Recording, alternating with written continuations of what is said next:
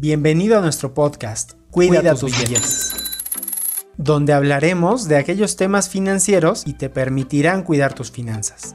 En el podcast de hoy te hablaremos del fondo de emergencia, el cual es una reserva de efectivo que se guarda para atender gastos no planeados o emergencias financieras.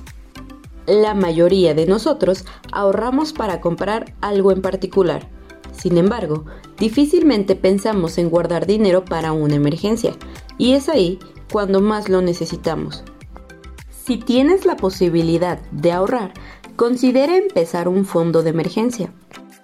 Pero ¿cuánto es lo ideal para ahorrar en este fondo de emergencia? Se recomienda que sea al menos tres meses de los gastos de la casa. Aquí debemos incluir todos los gastos de comidas, servicios y renta en caso de estar rentando algún inmueble.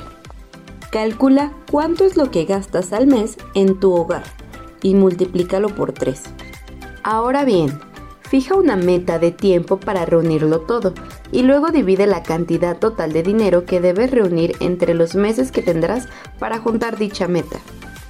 Así sabrás cuánto tienes que ahorrar cada mes para lograr juntar el dinero para tu fondo de emergencia. Intenta no tocar para nada de ese dinero, a menos que sea realmente necesario.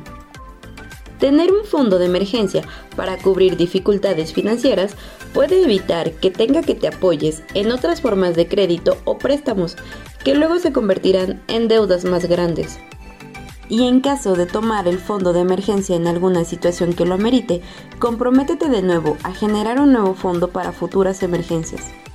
Nos escuchamos en el siguiente podcast y si aún no escuchas los episodios anteriores, búscanos en Spotify como Cuida tus billetes, donde encontrarás todos los episodios de nuestro podcast. Ahorremos juntos. ¿Se te dificulta ahorrar? Hemos cumplido 27 semanas de nuestro reto ahorrador por lo tanto, al día de hoy ya deberíamos tener ahorrados 1.620 pesos de los 2.040 que tendremos al finalizar el año. Y no olvides cuidar, tus, billetes. Este material es informativo, confidencial y de uso exclusivo del personal de MP Marketing Group.